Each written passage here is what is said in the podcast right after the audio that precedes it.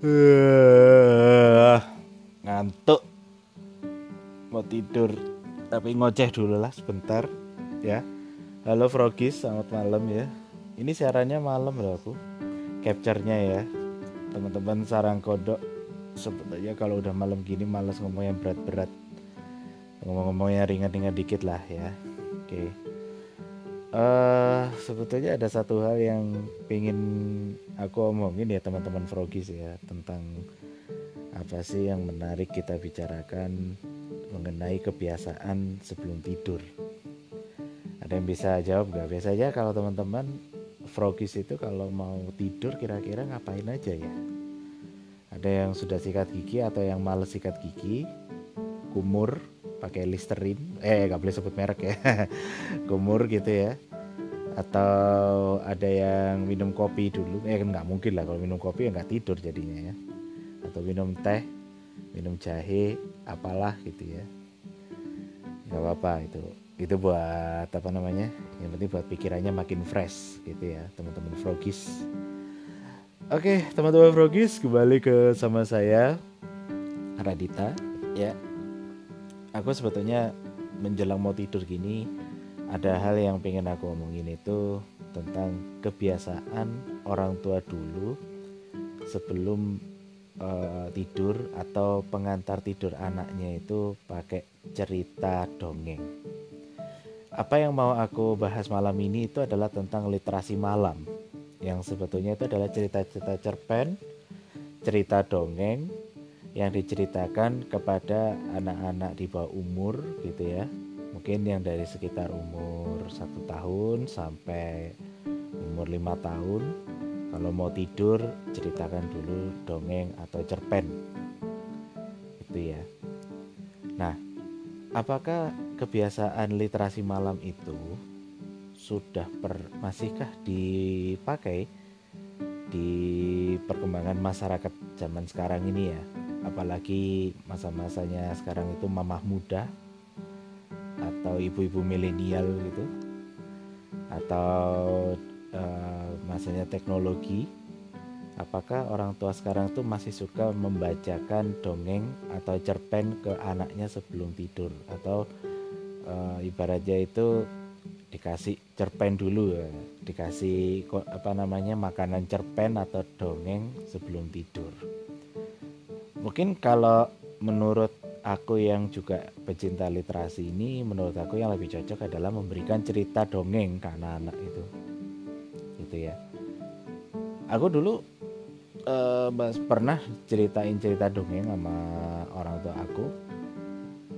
Itu cerita dongeng cerita-cerita dongeng yang cerita lama itu. Saya kayak cerita tentang keong mas kelenting kuning atau cerita dongeng kerasakti gitu ya.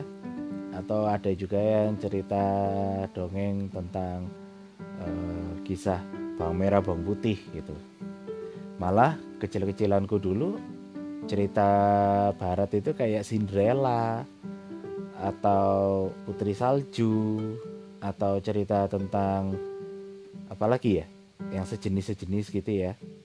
Nah kalau aku dulu malah ceritanya cerita lokal tentang kelenting kuning, ande-ande lumut, keong mas, terus juga cerita apa namanya Jakataruk, terus ada yang pernah dengar cerita ini enggak? E, apa namanya Tangkupan Perahu, legenda Tangkupan Perahu, Bang Merah, Bang Putih, Malin Kundang, gitu ya itu literasi-literasi lama yang menjadi pengantar tidur itu buat anak-anak e, waktu masih tahun 1990-an itu ya bahkan 1980-an pun cerita-cerita dongeng itu masih diberikan kepada anak-anak sebagai literasi malam. Cuman pertanyaan aku ini adalah apakah cerita-cerita itu masih diberikan ke anak-anak di bawah umur itu sampai sekarang itu masih dikasih nggak kira-kira? Nah itu itu pertanyaan yang uh, sebetulnya aku ingin tahu jawabannya itu di era-era milenial seperti sekarang ini bagaimana? Nah aku bicara dulu tentang fungsi literasi malam yang sangat bermanfaat terutama bagi anak di bawah umur. Perlu teman-teman tahu bahwa semakin bertambahnya usia, atau bertambahnya umurnya teman-teman ini, maka daya ingat itu sebetulnya akan semakin menurun. Ya, makanya jangan kaget ketika Anda sudah lansia, kemudian mudah pikun atau ada keluarga lah ya. Ada keluarga atau kakek, nenek ketika masa lansia itu mudah pikun. Itu sebenarnya secara uh, psikologis daya pikir itu sebenarnya semakin menurun. Ya, kalau kenapa kok daya pikirnya orang makin menurun ya coba tanyakan aja sama ahli psikologi atau ahli biologi. Kalau mengenai psikis atau kejiwaan ya tanya ke ahli psikologi. Tapi kalau mengenai e, kesehatan ya berarti bisa ditanyakan ke ahli biologi atau dokter lah gitu ya. Nah, kajian tentang neurologi itu sebetulnya sudah banyak dikembangkan apalagi dan dikaitkan tentang kajian literasi eh, apa namanya? literasi sastra atau literasi-literasi yang bisa berkaitan dengan cerita-cerita pada masyarakat saat ini. Sebetulnya eh, literasi malam itu kalau kita bicara di perspektifnya neurologi itu diberikan kepada anak-anak di bawah umur itu sebetulnya bagusnya adalah satu anak-anak itu nanti diberikan cerita-cerita yang sifatnya edukatif dan itu akan diadopsi oleh anak-anak masa sekarang eh anak-anak anak-anak usia dini sorry. Dan itu kalau itu di ibaratnya itu diasupi makanan yang kemudian membuat anak itu semakin bertumbuh secara fisiknya kalau literasi yang diasupkan kepada anak-anak di bawah umur itu akan tumbuh kembang ke, uh, otaknya itu akan makin bagus sebenarnya. Ya. Bahkan ada ahli yang mengatakan saya uh, lupa deh itu ahli dari Amerika itu bahwa literasi-literasi yang diberikan kepada anak usia dini itu akan akan meningkatkan tingkat kecerdasan anak-anak tersebut. Dengan meningkatkan tingkat kecerdasan anak, -anak tersebut, maka anak-anak itu akan semakin mudah membaca ya membaca yang dengan sangat ini ya cepat ya tanggap menangkap e, cara berbicara seseorang atau menangkap orang berbicara mampu berkomunikasi dengan baik dan tidak kekurangan kosakata itu yang menjadi efek yang bagus di dalam literasi lalu bagaimana aku mengkaji ini dalam konteks perspektif sosial dalam konteks literasi pertama literasi itu menumbuhkan suatu bentuk interrelasi antara teks dengan subjek manusia itu sendiri. Teks itu bisa berperan sebagai dua fungsi, baik itu sebagai subjek ataupun teks itu sebagai objek.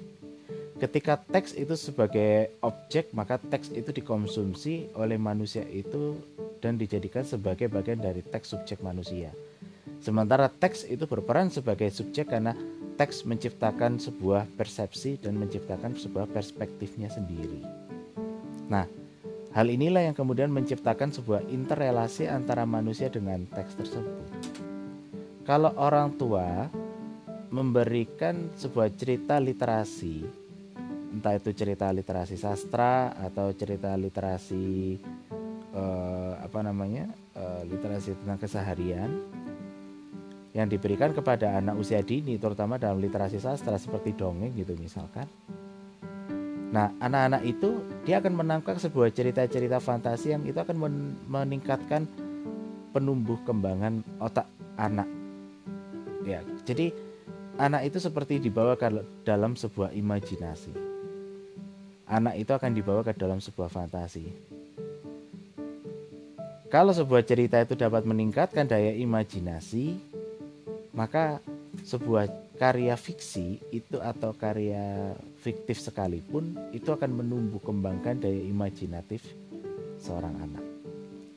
Ketika peningkatan daya imajinasi seorang anak itu, maka di situlah anak itu nanti akan menjadi menumbuh kembangkan daya kreatifnya. Jadi tidak monoton di situ. Nah, ada yang masih suka baca buku dongeng nggak? aku itu jujur aja buku-buku dongeng aku itu udah nggak tahu ke mana semua udah hilang udah dijual kali. Udah udah udah gitu kali ya.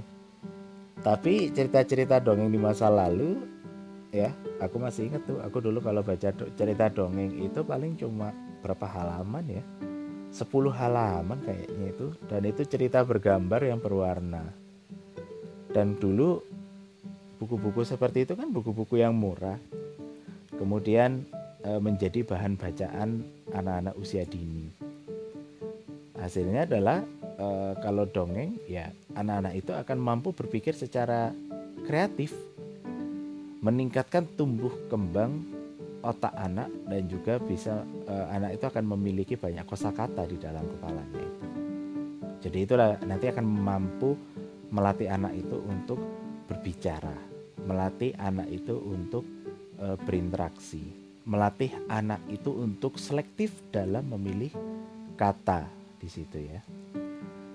Jadi jangan pernah mengunderestimate yang namanya novel, cerpen, dongeng. Itu jangan mengunderestimate Justru orang-orang dewasa itu harus mulai kembali ke literasi-literasi klasik seperti cerpen, novel klasik atau cerita dongeng. Kenapa? Kayaknya orang-orang sekarang yang sudah ketagihan dengan gadget sama lab sama Android, eh, Android, smartphone itu ya, udah ketagihan. Ya berarti anak apa namanya uh, otaknya pun akan termindset ke gadgetnya itu akan termindset dengan media sosial. Dia akan melihat realitas-realitas yang ada di dalam media sosial. Yang ada yang ada bukannya penambahan terhadap wawasan itu tapi kebanyakan terus meningkatkan rasa emosional. Misalkan ya stalking gitu ya.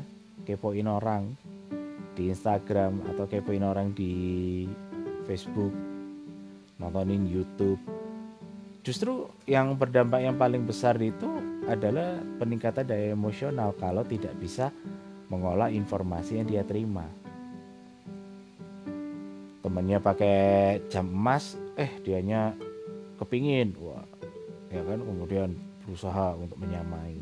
Eh ada yang pakai baju bagus, dia pengen menyamai. Eh ada yang pakai sepatu bagus, ingin menyamai lagi kan daya emosional itulah yang menumbuhkan uh, menumbuhkan rasa psikis apa ya menumbuhkan suatu bentuk psikis yang sebetulnya nggak bagus. Tapi kalau itu eh, apa namanya ketika orang sudah mulai stres harusnya kembali ke literasi. Entah itu melalui dongeng, cerpen atau novel, maka di situ nanti akan menciptakan satu daya kreatif di dalam pikiran.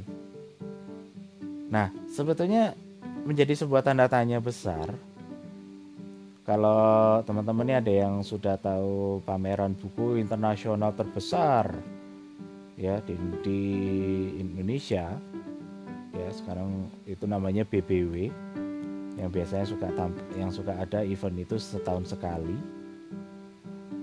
BBW itu eh, aku pernah baca di berita tapi di mana pokoknya online tuh ya. Teman-teman cari aja deh berita di online tuh ternyata buku-buku BBW yang paling laris itu justru adalah buku-buku anak.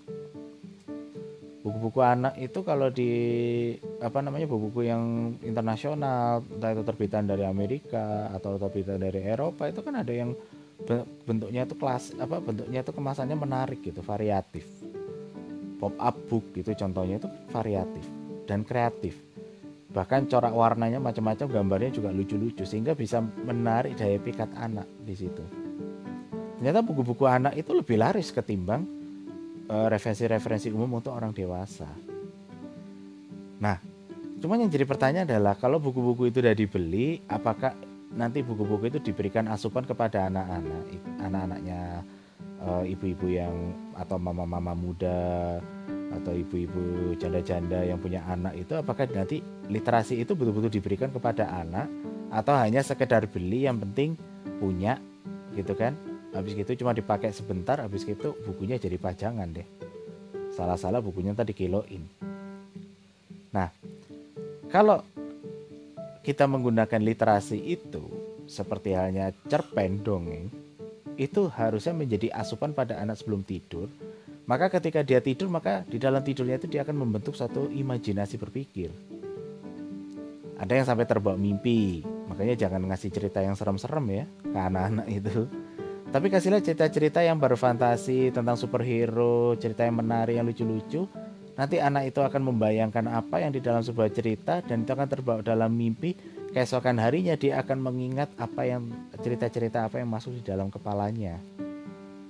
Maka di situlah nanti anak-anak itu akan tumbuh dalam pemikiran yang imajinatif. Cuman masalahnya ini banyak ibu-ibu atau bapak apa orang tua yang males anaknya dikasih gadget udah kamu kasih gadget terus tidur. Uh, nonton YouTube tidur. Habis gitu main pe main game di uh, smartphone terus tidur. Nah itu justru yang kadang-kadang orang tua tidak menyadari bahwa hal seperti itu kadang tidak membuat anak itu semakin cerdas. Kadang bisa semakin bodoh malas semakin malas.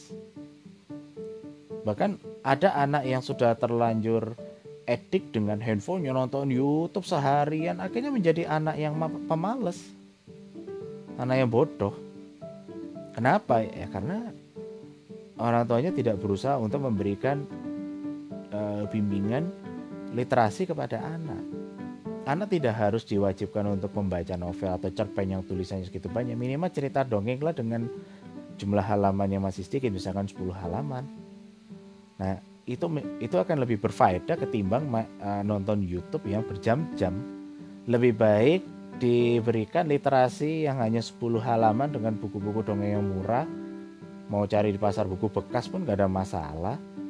Diberikan kepada anak di, kemudian menjadi asupannya anak kemudian tidak menggunakan gadget. Maka anak ini nanti akan menumbuh kembangkan ke, uh, yang ada di pikiran imajinatif dan kreatif itu.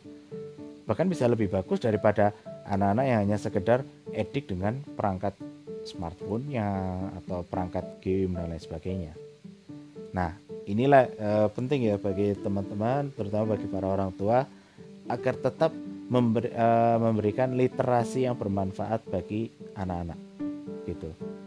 Nah ini ini ini menjadi sebuah e, cerita pengantar tidur bahwa literasi itu penting. Diberikan kepada anak tidak harus dalam bentuk buku-buku pelajaran gitu ya mungkin sekarang sudah saatnya kita nggak berpikir kolonial ya berpikirlah secara post kolonial gitu jadi e, memberikan edukasi itu tidak harus dalam bentuk buku-buku pelajaran, tapi juga bisa diberikan dalam bentuk karya-karya literasi yang sangat bermanfaat bagi anak-anak. Tentunya kita harus selektif ya literasinya jangan sampai e, literasi sastra atau literasi dongeng yang ngajarin hal yang buruk gitu, tapi justru harus mengajarkan hal yang sifatnya edukatif di situ dan jangan dikasih cerita horor ya daripada ntar nggak bisa tidur mimpinya nggak enak. Aduh orang tua yang repot ya malam tengah malam harus ngelonin anaknya gitu ya. Habis gitu pantatnya dipuk puk puk kayak gitu ya. Oke okay.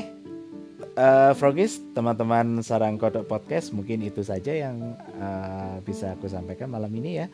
Semoga apa yang menjadi aku sampaikan ini tadi bisa menjadi bahan referensi atau bisa menjadi bahan kajian ilmiah buat teman-teman semua dan bisa dikembangkan menjadi bahan riset lah atau mau dikembangkan sebagai pembelajaran atau sebagai penerapan attitude dan behavioral dan lain sebagainya. Oke teman-teman Frogis itu saja uh, episode 12 dari Sarang Kodok Podcast semoga bermanfaat. Wabillahi taufiq hidayah. Assalamualaikum warahmatullahi wabarakatuh. Selamat malam karena aku siarannya malam-malam jadi good night.